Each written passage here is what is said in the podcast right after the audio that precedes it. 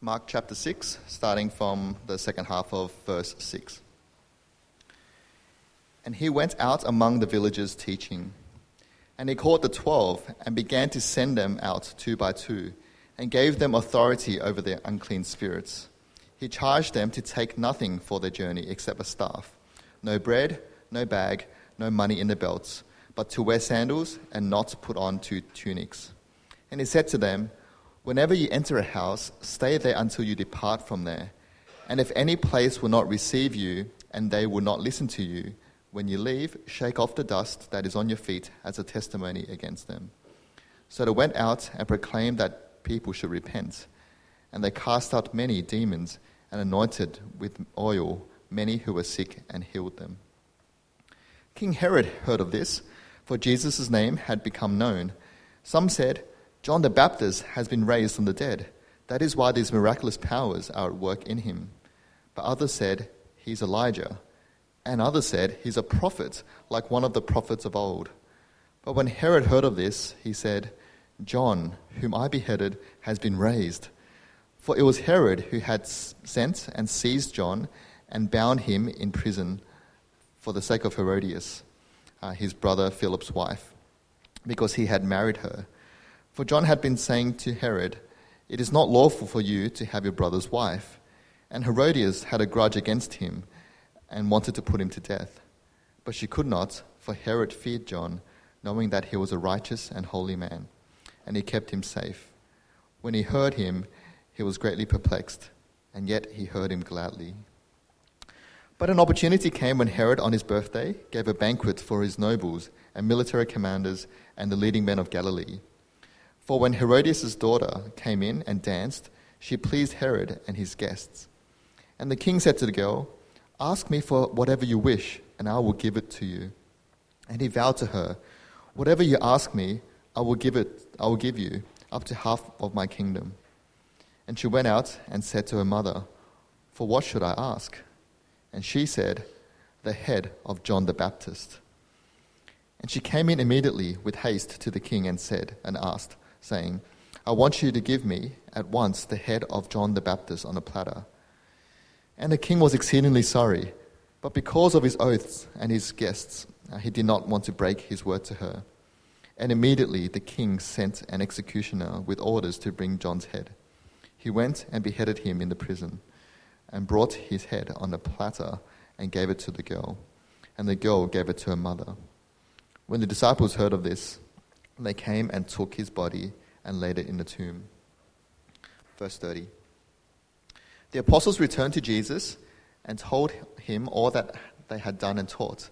And he said to him and said to them, uh, Come away by yourselves to a desolate place and rest a while. For many were coming and going, and they had no leisure even to eat. And they went away to a boat uh, to a desolate place by themselves.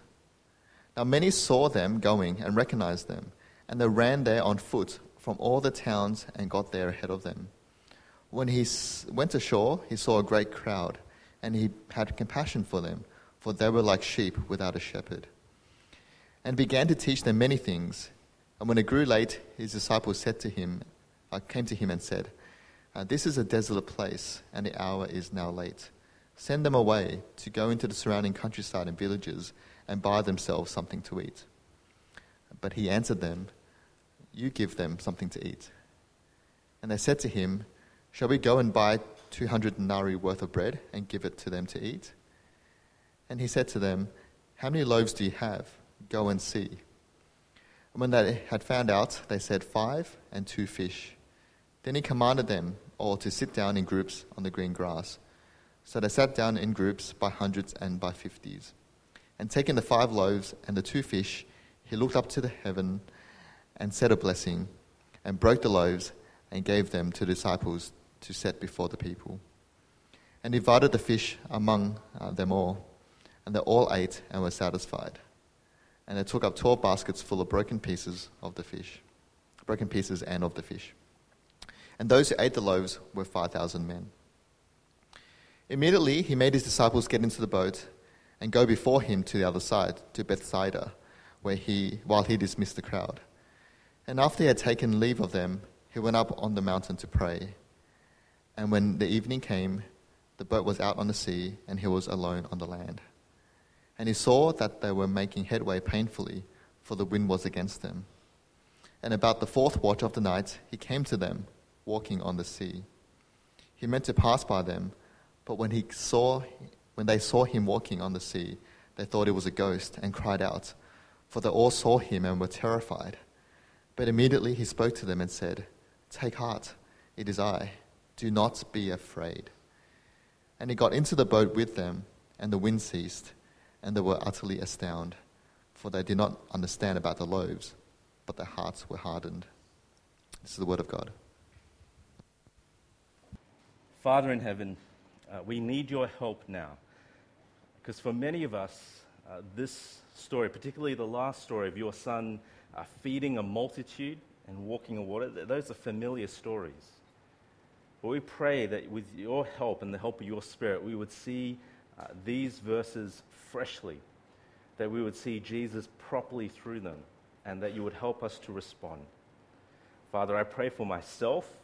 Help me to speak clearly and faithfully from this passage as I ought.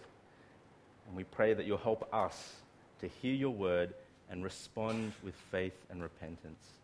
For we ask these things in Jesus' precious name. Amen. Uh, so far in Mark, we have seen some pretty stark reactions to Jesus. We've seen the crowds of people flocking to Jesus to be healed, to listen to his teaching. We've seen people marvel at his power and the disciples in awe of Jesus. We've also seen people reject Jesus. The Pharisees rejecting him not because of a lack of evidence, but in the face of overwhelming evidence, overwhelming ev- evidence to the goodness and the majesty and the beauty and the power and the authority of Jesus. It's not that they don't know enough or have not seen enough, but they just do not want to follow what he says and who he is. Outright rejection. Today, though, Mark is going to tell us about a third group of people. Now, this group of people sees all that Jesus has done, hears all that he has taught, smiles and nods approvingly, but they don't do anything with it. They are the fence sitters people who have heard, who have liked what they hear, but they have not responded. How is that possible? I mean, given all that Jesus has done so far, it would seem amazing that there would be this third group of people. But what Mark shows us today is that, this is enti- that it is entirely unsurprising that this group of people exists. And as we might see as well, some of those people might be in this very room today. Our first uh, of the two stories, our first two stories, sorry, uh, you'll notice some relatively, uh, something relatively odd, uh, how they're kind of sitting next to each other. Uh, in verses 6 to 13, uh, Jesus sends off his apostles on a short term mission trip. In verses 14 to 29, we read of Herod and the murder of John the Baptist. What are these two stories doing there side by side? Uh, to work out why these two stories are next to each other, you should notice what we read in verse 30. So you get your Bibles there, have a quick glance at verse 30. The apostles returned to Jesus and told him all that they had done and taught. So the story of Herod and the murder of John the Baptist is sandwiched between the sending and the return of the apostles. It's a sandwich. The next question is what sort of sandwich is this? Now, in the world of sandwiches, there are delicious ones like a steak sandwich, and then there are plain ones that you try to avoid when you see them at the bar, like a salad sandwich. Who in the world, in their right mind, puts salad between two pieces of bread? I don't know. Well, the sandwich that Mark gives us isn't an overly appetizing one, it's a repentance sandwich. You can see that in the message that the apostles are sent out to preach in verse 12. They went out and proclaimed that people should repent their message is the same as Jesus' message that he opened up the gospel with in chapter 1, verse 15. The time is fulfilled, the kingdom of God is at hand. Repent and believe in the gospel. In the Herod story, we, have also, we also have John the Baptist calling on Herod to repent. And we will see how Herod and his wife Herodias responded to that news. So we have a repentance sandwich. Let's focus in then on verses 6 to 13. Uh, in these short verses, we're told of a short term missions trip that Jesus sends his apostles on. In pairs, they head off into the surrounding villages near his hometown. Now, as we look at verse 7, uh, these seven verses, we can uh, see a few important things. First, we see the immense authority that the apostles are given. Mark has already established that Jesus has immense authority over sickness and death and disease. And on a number of occasions, we have seen Jesus have clear power and authority over demons and the spirits. Jesus appears, that, uh, appears, Jesus appears, and the demons are terrified. Now, in verse 7, we read that the apostles are given authority over unclean spirits. You could say, with great power comes great responsibility. Second, this missions trip is going to be short, real short. Uh, back in 2007, my wife Steph and I, we went on a short term missions trip to Sapporo, Japan. We were there for 10 days. That's a really short trip. But we packed all sorts of gear, especially because it was super cold in winter. Big jackets, lots of thick socks, underwear, my camera, my laptop, my Bible. All right, look at the inventory that Jesus gives to his disciples in verse 8. He charged them to take nothing for their journey except a staff, no bread, no bag, no money in their belts, but to wear sandals and not put on two tunics. This is practically nothing, nothing but the clothes already on their backs and maybe a walking stick. That's it. There's not even a missions organization or a team to meet up with each, uh, with each of these pairs in the villages. They are to go trusting God, utterly dependent on God to provide. They are to go to each village, preach, and see if they get welcomed in with some hospitality. And if the village welcomes them, then it's a sign that the message has been well received. And if they don't get a warm welcome, then they're to do this slightly strange thing at the end of verse 11 shake the dust off, uh, shake off the dust that is on your feet as a testimony against them. It's a sign of judgment on the village, a sign that in rejecting God's message, God was going to hold them accountable one day. So, what does this short term mission highlight for us today? Now, here's a tip. When we're trying to work out the meaning of a text, we need to first ask what this meant back then and there, and then ask what is similar for us today. I say this because I have heard missionaries use this passage as guidance for how to go about missionary work. Uh, one missionary who shared at a very large mission conference, she said that she and her team would often go into a village praying that God would send them someone to say hello and welcome them into their homes. And if it didn't happen, then they would move on to the next village. Now, with all due respect, that is not how we are meant to read this passage. There are a few reasons why I think this passage tells us more about what the apostles did then it tells us how we should do missions. First, notice the choice of language that Mark uses. He doesn't refer to them as disciples, but see in verse 7, he calls them the 12. And then in verse 30, he refers to them as the apostles. Now, the only other time that the 12 and the apostles are referred to as such and occurring together happens back in chapter 3, verse 14. And there, it's clearly referring to just these guys. I'm not an apostle. And when I look around this room, I notice that most people here are not apostles either. So the particular things we read about their mission are, for their, are not instructions for us to follow today. It's particular instructions for them. The message, however, hasn't changed. Read through the rest of the New Testament, and the message of repentance for the forgiveness of sins is still there. To repent very simply means to turn away from your sin and to turn to God in faith that He forgives your sin, and to turn to God as your new King so that he, His desires rule your life. Now, repentance is not a once off act. If we trust Jesus, we will spend the whole of our lives repenting. Here's how J.I. Packer puts it Repentance means turning from as much as you know of your sin to give as much as you know of yourself to as much as you know of your God. And as your knowledge of grows at these three points, so our practice of repentance has to be enlarged. The more you know yourself, the more you know your sin, the more you know God, the bigger your repentance becomes. And you will spend your whole life doing it. Now, that is a difficult message to share with people. It is not popular. We're telling people to give up things that they love more than God. And it will be costly because repentance is costly. We're going to tell people that they have to give up the status they get from good marks. They are going to have to let go of their career goals and ambitions. They are going to have to let go of their desire for a comfortable middle class life. They're going to have to turn away from the images they lust over on the screens at night.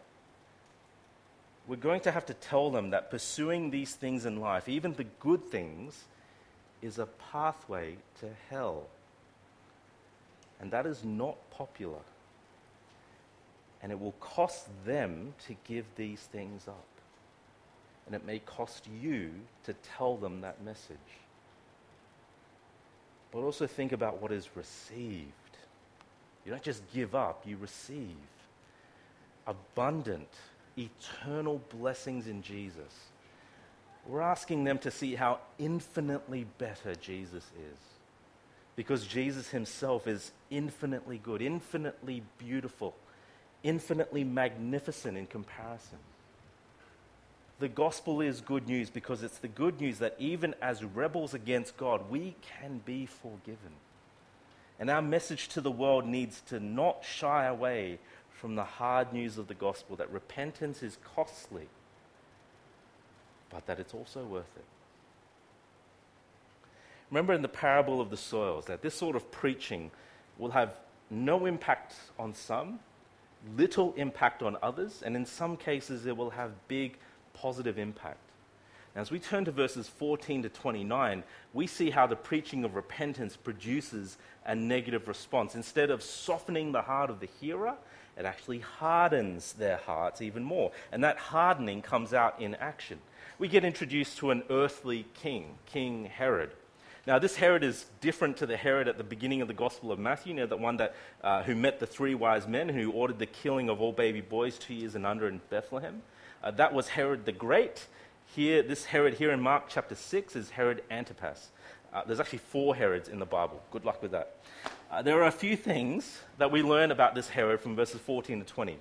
First, in verse 14, Herod come, has come to learn about Jesus. We're not exactly sure how, but n- most likely news of Jesus' miracles has reached Herod's ears. Now, notice the word heard in verse 14.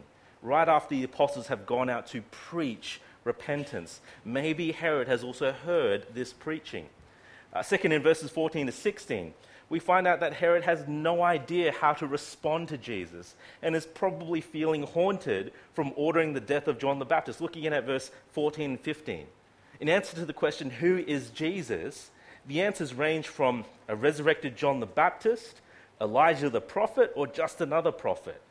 Now, when you think about that, that's just a bit weird. If I asked you who is Donald Trump, I'm guessing nobody here would say, oh, he's George Washington resurrected, or actually, no, he's Barack Obama. That's a bit weird. Now, we'll see the same answers given in Mark chapter 8 when Jesus asks the disciples, Who do people say that I am? And Peter responds and repeats what we've heard here. Some say John the Baptist, others say Elijah, others one of the prophets. You see, just because you have an opinion about who Jesus is, doesn't make you right and doesn't mean your opinion is valid. Friends, if you're here today and you're not a Christian, can I ask you, who do you say that Jesus is? Who is Jesus to you? And more importantly, what do you base that opinion on? Where are you getting your information to inform your opinion? Because if it's not the Gospels and if it's not the Bible, then it's probably going to be wrong. Now, come back to Mark chapter uh, 6, verse 16, and we see that Herod concludes he thinks this miracle worker in the desert is John the Baptist raised from the dead. And then notice verse 17 begins with the word for. Verses 17 to 29 are like a big flashback scene, helping us to understand why John the Baptist is dead and helping us understand why it seems that Herod is afraid now that John the Baptist might be back from the dead. So the word for at the beginning of verse 17 helps us to see the reason why John is dead. And it's because of Herod's wife, Herodias. Don't you love it when couples have the same name? Herod and Herodias? Stephen and Steph? Yeah. All right, we find out that Herod had John arrested because of Herodias. Why? Uh, look at verse 18. We find out it's because John was preaching repentance to Herod. Read with me verse 18. For John had been saying to Herod, It is not lawful for you to have your brother's wife. Now, that is another way of saying that Herod was in an adulterous marriage with his wife. He, uh, Herodias was divorced from his brother Philip.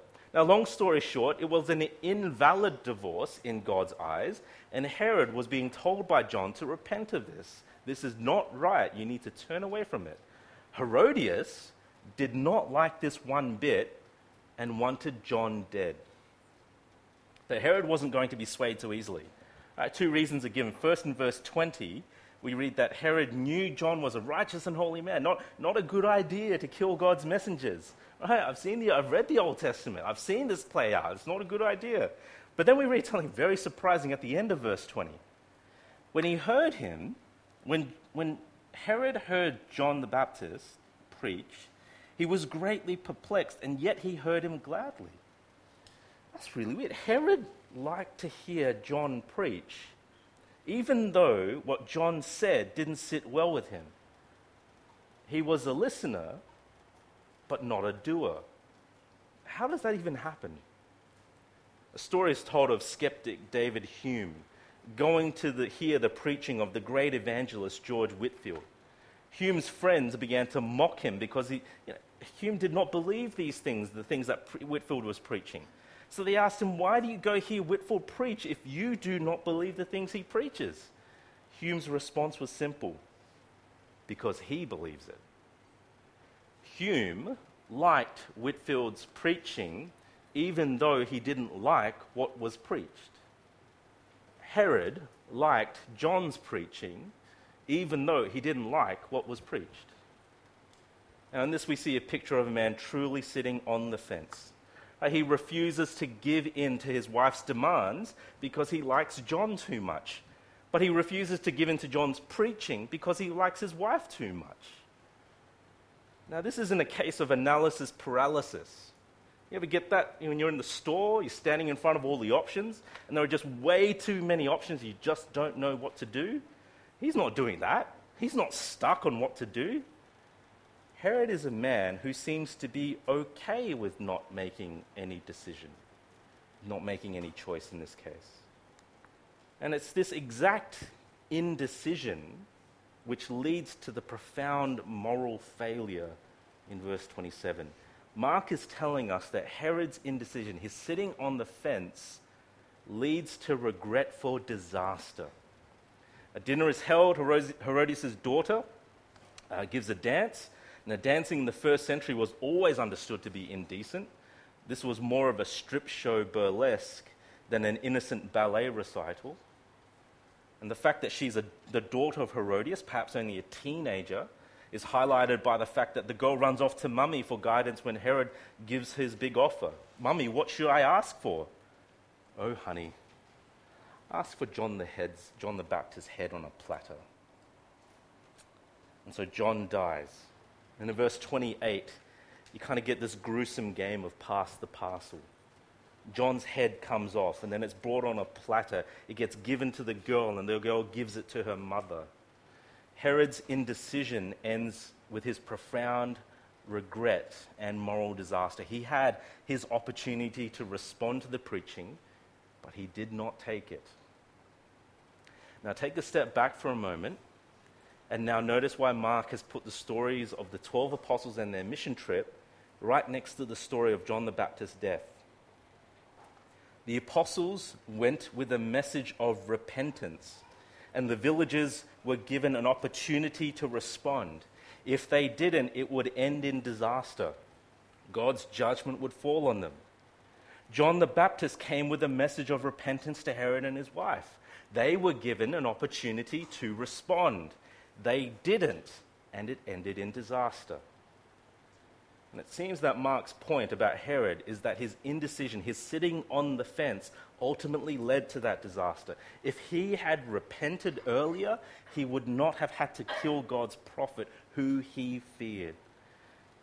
Guys, some of you here need to stop sitting on the fence. Maybe you've grown up in this church. Maybe you've been to Sunday school and salt. Maybe you're a teen or a university student. Maybe you're a worker who's been with us for a few weeks now. Maybe it's been a few months or even years. Maybe you're a parent who visits from overseas every so often, or you're a relative of someone who's been at this church for a long time. Whoever you are, you've been listening to sermons here for a while. Maybe you've been to Bible studies, but there's been no transformation. Maybe you've been listening gladly, respectfully. Hey, you're not like some people who fall asleep during sermons. Right? Ben's sermons, they're so clear and they're structured. Stephen's sermons, they're so full of great stories, but there's been no conversion. You're sitting on the fence. You're not making any decision one way or the other. And you're in danger. Because, like Herod, at some point, you cannot keep sitting on that fence. You have to respond. Get rid of what you know is standing in the way of you and a relationship with Jesus.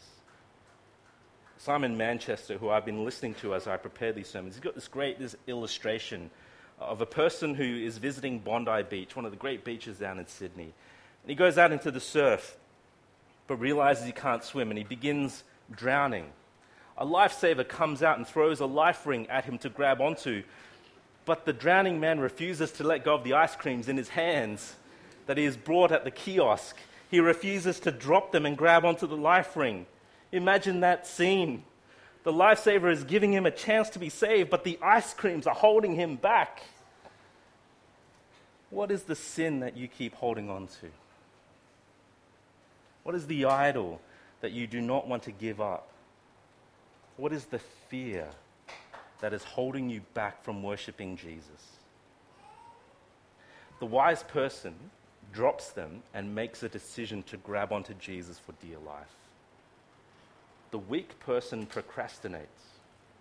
They push the, decision off till later. They, they enjoy the moment, but don't get caught up in how serious their position actually is.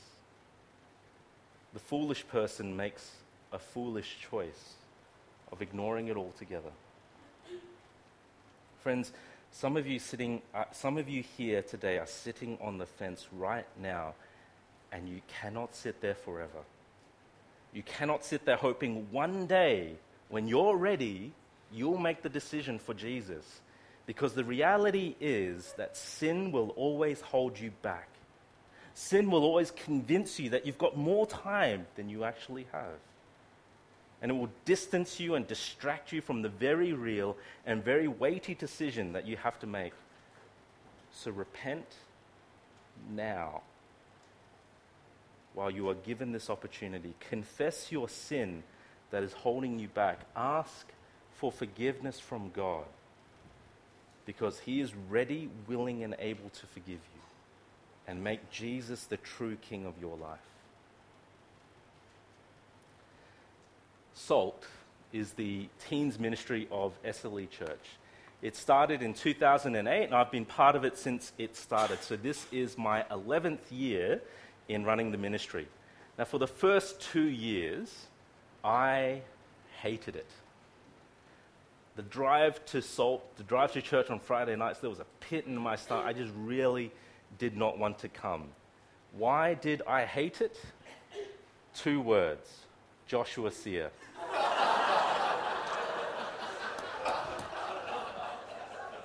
the kid that everybody loved to hate. A good kid, but a handful.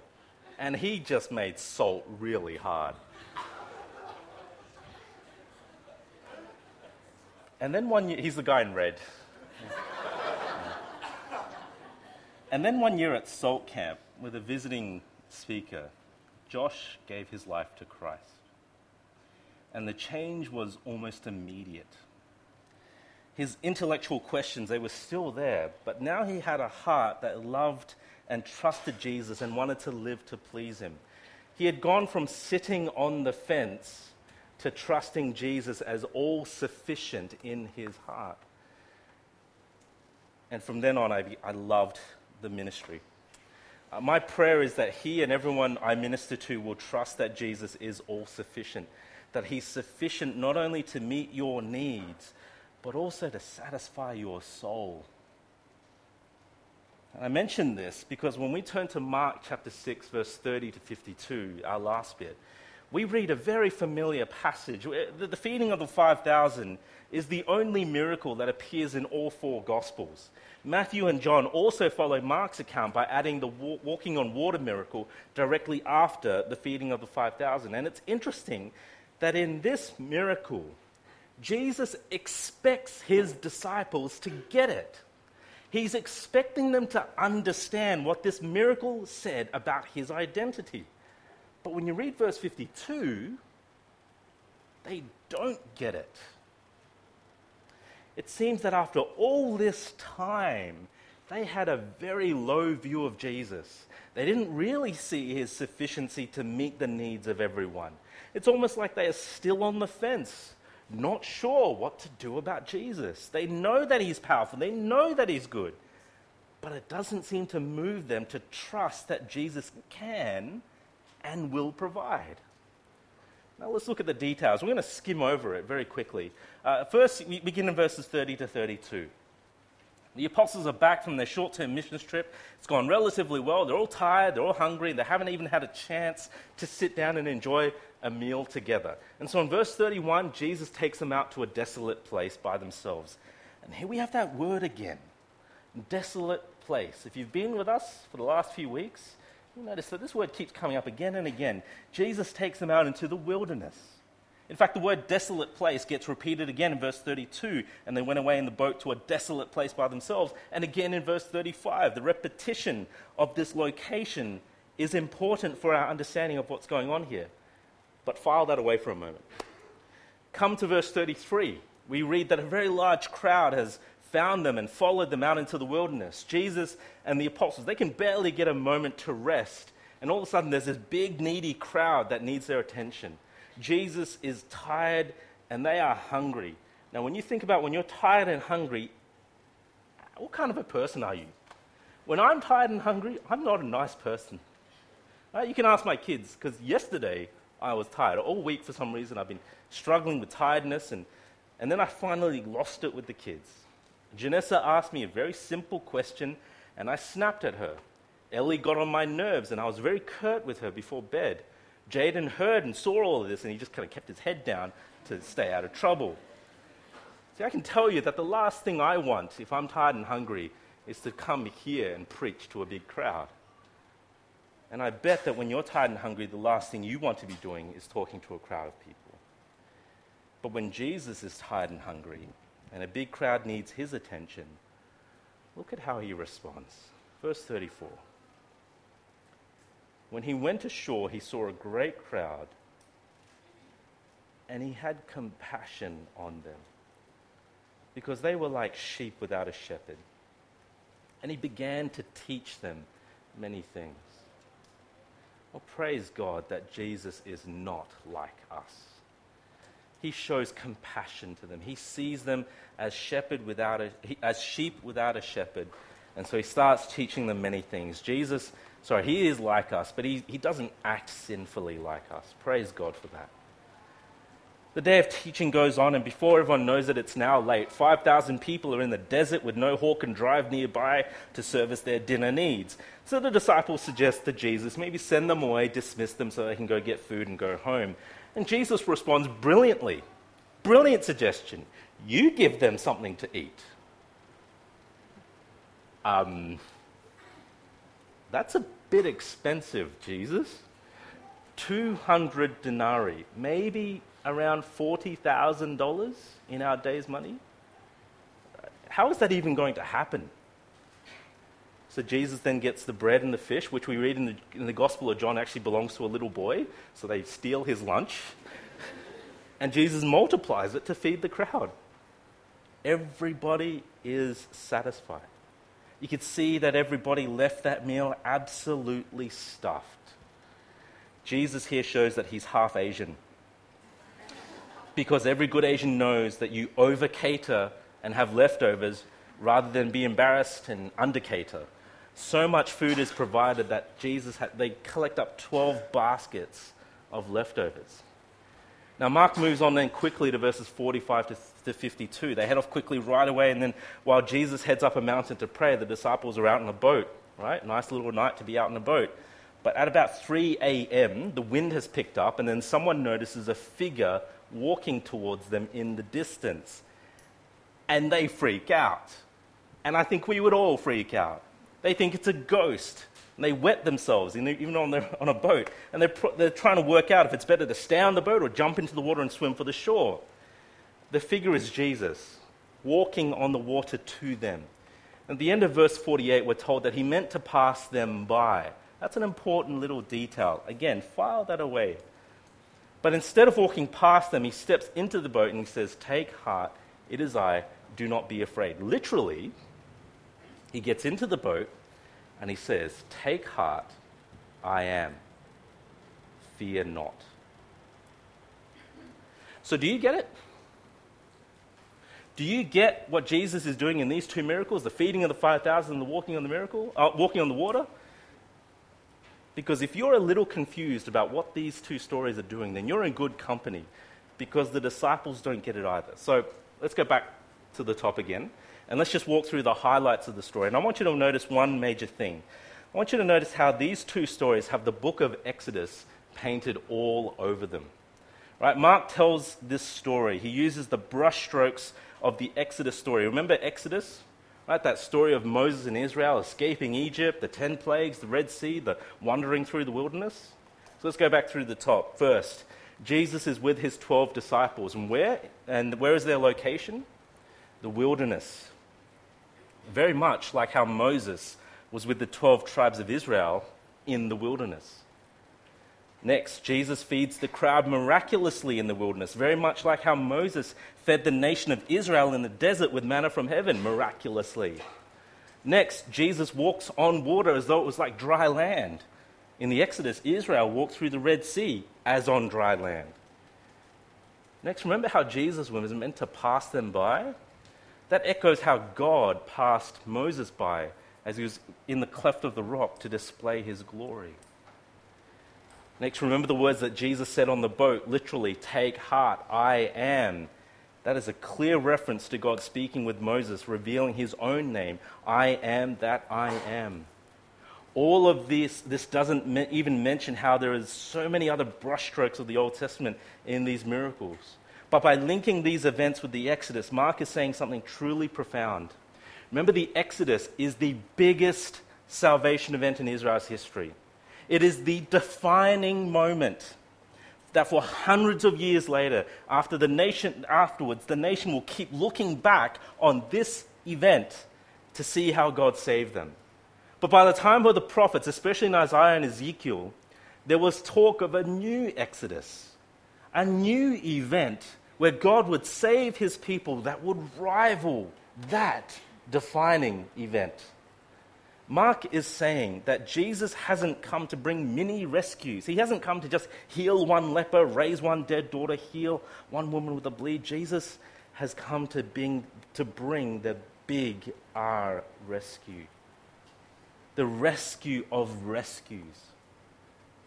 Jesus painted with the brushstrokes of Exodus, is here to bring the great rescue that we all need. Do you get it now? Do you get what Mark is shouting at us? That Jesus is the new Exodus, Jesus is the new Moses, Jesus is the promised shepherd who will save us all. But notice again how the final words of our passage are not words of faith, they are words of unbelief.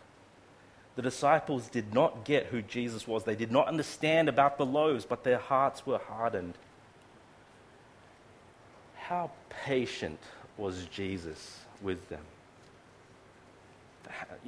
How patient Jesus must have been with his slow to hear and slow to learn disciples. When I look at this story, I, I feel like I'm one of the disciples in a lot of ways. I'm so slow to hear. I am so slow to learn, slow to make connections, slow to see who Jesus really is. As you read on in the story, you'll notice that Jesus, he doesn't rebuke his disciples. He doesn't slam them for their lack of knowledge or their lack of faith.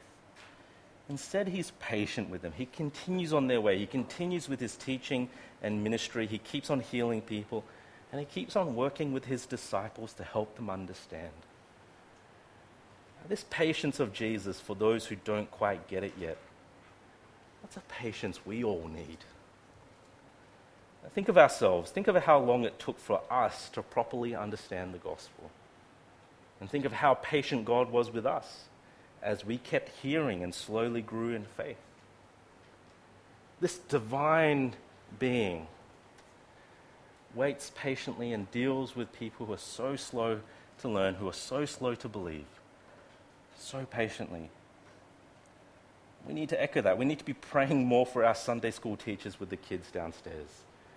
There's a whole stack of kids downstairs who have no concept of how privileged they are to be in a church that really wants to teach them the Bible, not to make them good boys and good girls, but so that they will know Jesus and trust Him. So pray for the teachers to be patient with the kids as they teach each week, and, week in and week out. You know, pray for the SALT teens and their parents. Yes, I am talking about you guys. In the past year, I've received a, a few questions about why the teens aren't encouraged to be baptized. And I've chatted with a number of parents and I, have understood the anxiety. Baptism is a wonderful public, outward sign that you are committed to following Jesus. But you know what? After 11 years of SALT ministry, I've seen what sitting on the fence looks like. And a lot of you guys are sitting on the fence. It's time to make a decision. And for the rest of us, please keep praying for their parents to be patient. And keep praying for the friends and the family that we're evangelizing and reaching out to. Don't lose hope that God will take the seeds that you're planting and bring growth. Pray that the seed would fall in fertile soil Pray that God would help it spring to life. Pray that we would be patient as we persevere in sharing the gospel. And pray that they would truly see Jesus for who he is our great new Exodus, the great new Moses, the great salvation that he brings. Let's pray.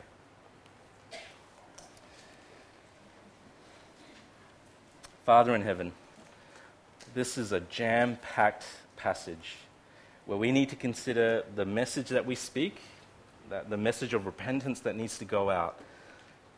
Some of us here need to be thinking about what is it, what is it that is preventing us from repenting. It's a passage that reminds us and warns us that we cannot sit on the fence forever. So help us, Father, to see what might be holding us back from following and worshiping Jesus. And it's a passage that clearly displays the glory and the majesty and the beauty and the divinity of your Son, Jesus, and yet reminds us that even those who are closest with him did not see that. They did not get it. Help us to be as patient with those who don't get your Son as Jesus was patient with those who did not understand him. We pray, Father, you help us to do these things so we trust you more that we will turn and trust you, and that we will live out this joyfully. In Jesus' name, amen.